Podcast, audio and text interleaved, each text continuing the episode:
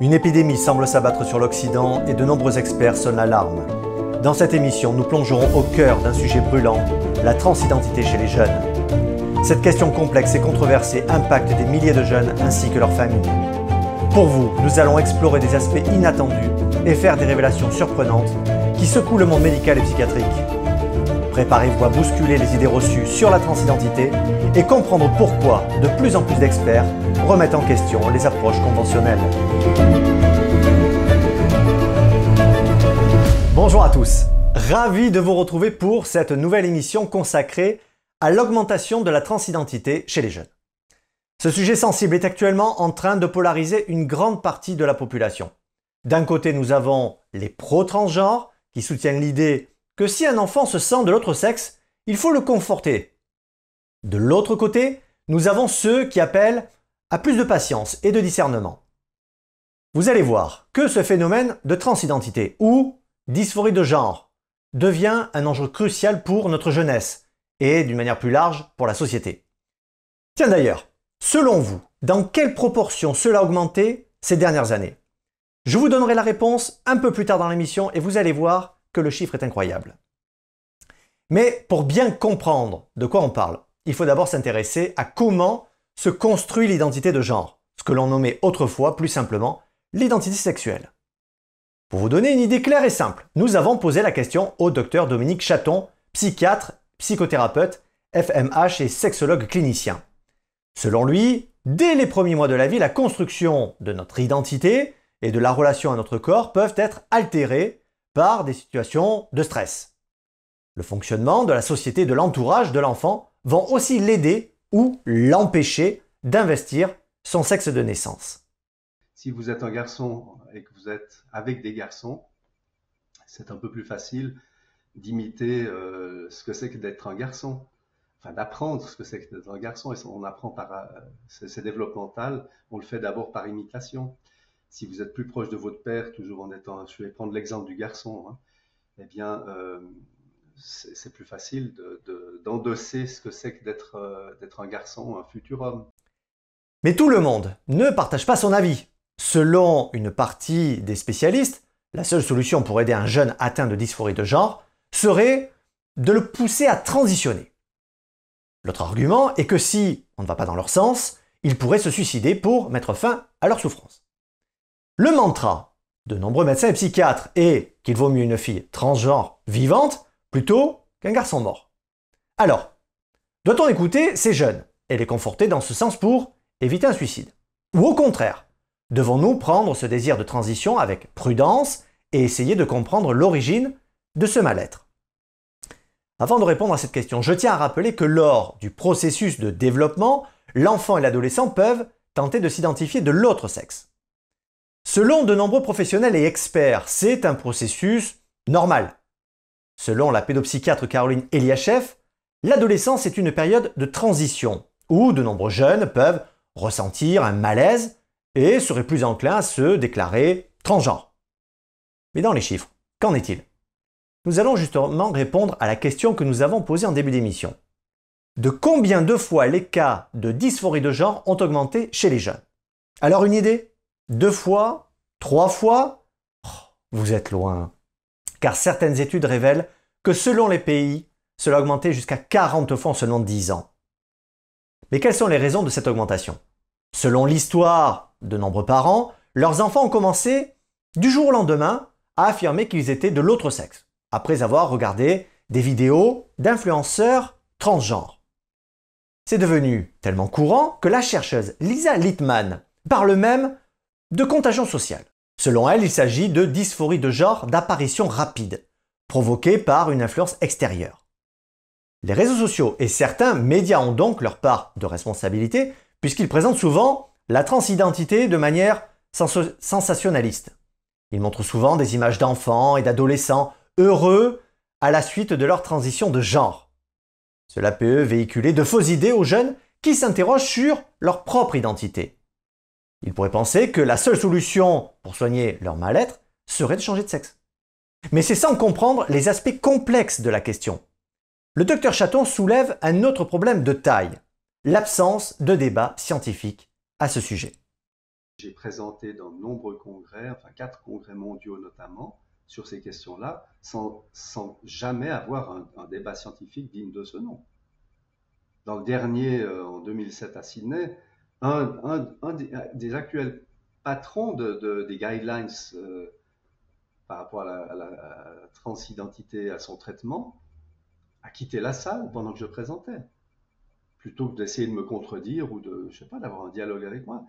Le débat semble plus nécessaire que jamais, car certains spécialistes expliquent que la banalisation de la transidentité peut influencer les jeunes à prendre des décisions de manière impulsive. Pourtant, ce sujet est tout sauf banal. L'éminente psychiatre et psychanalyste Colette Chiland souligne que la transidentité est un sujet complexe, qui ne doit pas être banalisé. Que la facilité avec laquelle nous parlons de ce sujet peut parfois donner l'impression que c'est quelque chose de simple. Pourtant, ça ne reflète pas la réalité de l'expérience des personnes transgenres. Après avoir commencé à prendre des hormones ou après s'être fait opérer, le jeune peut ressentir un certain bien-être, mais souvent, il est de courte durée et fait place à la réalité. Écoutons à nouveau le docteur Chaton. Je me sens mal dans ma peau et on me promet que je vais être très heureux. Oui, il y, a une sorte d'euphorie, d'élation dans notre cerveau. Il fonctionne comme ça. Mais après coup, une fois, euh, ben, l'épreuve terminée, ben, il s'agit d'assumer sa vraie vie avec en plus un organisme euh, euh, clairement mutilé. En sens, si on va jusqu'au bout, bien ça veut dire stérilisation et atteinte à, la, fonction d'excitation sexuelle, ce dont on parle très très peu. Et donc, un corps auquel il faut quand même s'habituer, c'est pas qu'il s'agit d'investir, il faut, j'en sais rien, en tout cas c'est mieux, euh, qu'il s'agit quand même d'investir, ce qui n'est pas forcément plus évident que dans un corps qui fonctionne bien, avec, euh, sans oublier, la, prise d'hormones à vie, et des hormones qui ne sont pas sans effet secondaire. Finalement, la transition sexuelle semble être comme la quête du Graal, une recherche perpétuelle d'un bonheur qui n'arrivera peut-être jamais. Et si le jeune émet quelques doutes, une communauté très active peut facilement l'encourager à aller toujours plus loin dans la transition. C'est ce que l'on peut retenir de ce qui vient d'être évoqué. Et qu'à l'adolescence, il est normal que les ados se cherchent et des doutes quant à leur identité, c'est un processus tout à fait normal, qui est pour la plupart du temps passager. Que les jeunes sont facilement influençables par leurs amis et les réseaux sociaux, et que la vision sensationnaliste et cool de la transidentité accentue son attrait envers des jeunes en pleine période de doute. Passons maintenant à la dernière partie de notre émission, qui est certainement la plus sensible. Selon de nombreux experts, la transidentité masque souvent d'autres problèmes. Les jeunes, en quête d'identité, peuvent choisir de changer de sexe pour échapper à des préoccupations liées à leur corps ou à des troubles psychiques. Et c'est là qu'est le nœud du problème. En effet, une récente étude danoise a révélé que plus de 40% des personnes transgenres souffrent de problèmes de santé mentale. En comparaison, c'est seulement 7% dans le reste de la population. Ces chiffres devraient être discutés, pourtant ils sont souvent minimisés dans le débat public. Bon, vous me direz, c'est un cas isolé. Eh bien pas vraiment. D'autres recherches indiquent que des personnes transgenres sont environ 3 à 6 fois plus susceptibles d'être autistes. Un exemple probant nous vient du Royaume-Uni, où la journaliste Anna Barnes de la BBC a révélé que la clinique de Tavistock, spécialisée dans les traitements transgenres, a consciemment ignoré qu'au moins un tiers de ses patients souffraient d'autisme. Madame Barnes explique que certains membres du personnel craignaient de soigner inutilement des enfants autistes. Pourtant, la direction les a ignorés et certains ont même été qualifiés de transphobes. Ah oui, la censure semble se glisser partout, même dans des sujets aussi sensibles que celui-ci. Comme je disais, au moins 9 études ont établi un lien entre les troubles du spectre autistique et les identités transgenres. L'une d'elles, publiée dans le British Medical Journal, révèle que 35% des jeunes ayant consulté dans une clinique de genre présente des traits autistiques de modéré à sévère. Alors, dans quelle mesure le fait de ne pas encourager les jeunes à entreprendre une transition de genre peut-il les conduire au suicide? Premièrement, de nombreux jeunes se suicident après avoir effectué leur transition.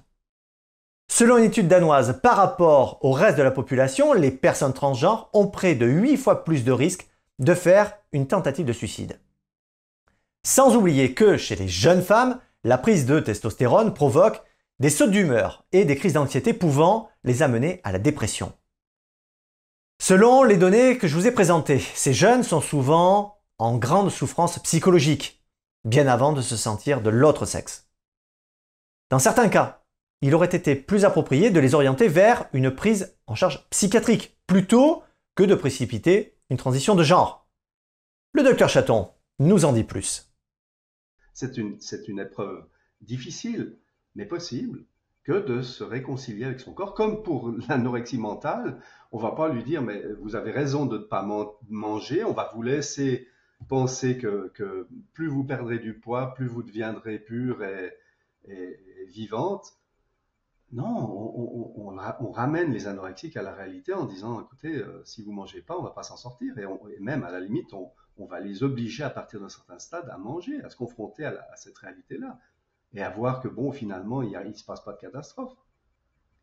Contrairement à ce qu'elle pense. Ben, c'est la même chose dans, ce domaine. Et les faits semblent donner raison au Dr Chaton. En Suède, pays pionnier dans les traitements transgenres, une décision historique a récemment été prise. L'année dernière, l'hôpital Karolinska, une référence en la matière, a cessé de prescrire des hormones aux mineurs, cherchant à changer de sexe. Dans la foulée, d'autres établissements suédois lui ont emboîté le pas. Là, je comprends plus rien. Pourquoi un tel revirement? Vous allez voir, la réponse est simple. C'est à cause de l'absence de preuves suffisantes de l'efficacité de ces traitements sur le bien-être des patients. De plus, la prise à vie d'hormones peut favoriser des maladies cardiovasculaires et même certains cancers. Chez les jeunes femmes, la prise de testostérone provoque des sautes d'humeur, je l'ai dit tout à l'heure, et des crises d'anxiété. Sans oublier que les changements physiques tels que la forme du visage, la pilosité, la voix sont irréversibles.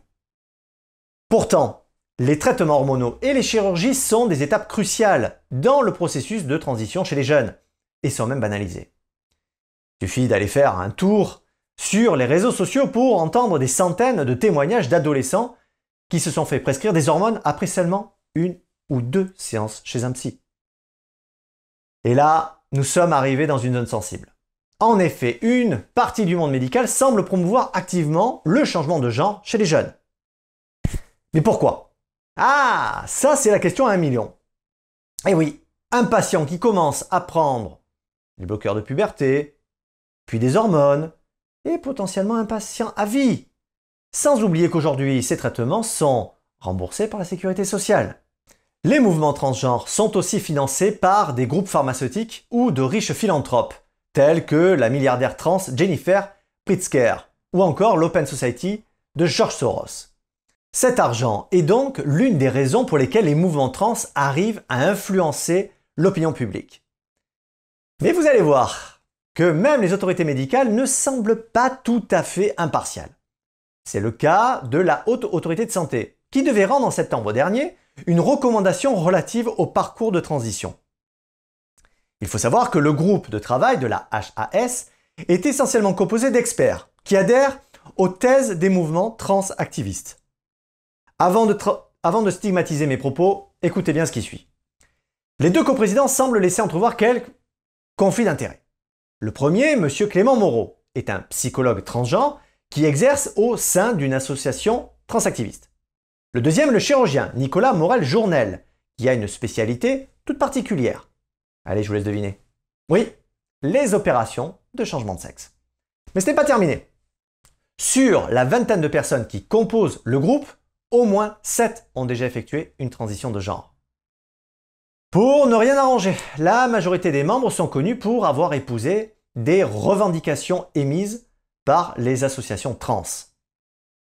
Bien que la recommandation finale de l'HAS n'a pas encore été publiée à ce jour, il est légitime de s'interroger quant à l'impartialité du groupe de travail.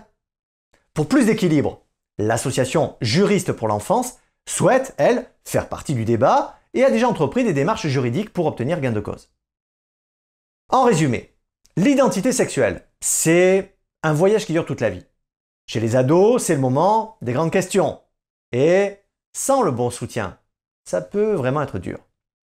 Ils sont à l'âge où toutes les influences, surtout les réseaux sociaux, et ça, ça peut les pousser vers la transidentité, souvent trop vite.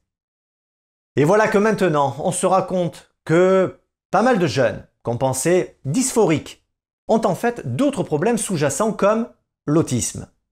Résultat, des cliniques arrêtent de donner des hormones aux plus jeunes. Mais attention, le vent tourne. Des pays qui étaient en tête de ligne pour les traitements transgenres chez les jeunes commencent à changer d'avis. Moins de prescriptions, moins d'hormones. On est peut-être à l'aube d'une nouvelle ère, plus prudente, plus réfléchie sur la question de l'identité de genre. D'ailleurs, l'écrivaine et professeur spécialiste des relations hommes-femmes, Claude Habib, déclare au causeur Aujourd'hui, 98% des enfants traités par bloqueurs de puberté passent aux hormones croisées. Avant la mise au point des traitements hormonaux, au moins 80% des enfants souffrant d'une dysphorie de genre se réconcilier avec leur sexe natal après la puberté. Interrogée par le Figaro, la journaliste au Wall Street Journal, Abigail Schreier, a déclaré Les désisteuses et déstransitionneuses, pardon, c'est un peu compliqué, à qui j'ai parlé m'ont toutes dit qu'elles étaient sûres à 100% d'être trans à vie, jusqu'à ce que, soudainement, elles ne le soient plus.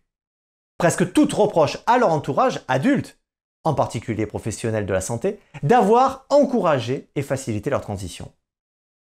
Le docteur Chaton est aussi optimiste sur la question. Je pense que nous vivons un passage actuellement euh, et qu'il s'agit de tenir le coup. Il y a quand même bien des pays qui étaient en avance, par exemple des pays du Nord, euh, qui, euh, qui maintenant rétrograde, rétropédale. Aux États-Unis, il y a des États où, on va interdire les interventions précoces. Et à juste titre, heureusement, le, politique commence à se rendre compte que. Et, donc, je pense qu'il s'agit de tenir le coup. C'est un effet de mode. Euh, je pense qu'il y, a des milieux qui, qui, ont un certain intérêt à, à, à voir ces aspects-là dans notre société. Mais nous, avons une certaine, force une certaine force dans le sens de la santé mentale et de pouvoir euh, euh, en user pour mettre des limites, pour dire stop. Pour terminer, ce qui semble manquer aux jeunes de nos jours, ce sont les contacts sociaux réels en dehors des réseaux sociaux. Donc la meilleure approche semble être la prévention, discuter, passer du temps avec vos enfants et surtout éloigner-les les plus possible de leur téléphone portable en les encourageant à faire des activités dans le monde réel. Merci d'avoir suivi sa coule de source. Prenez soin les uns des autres et restez libres.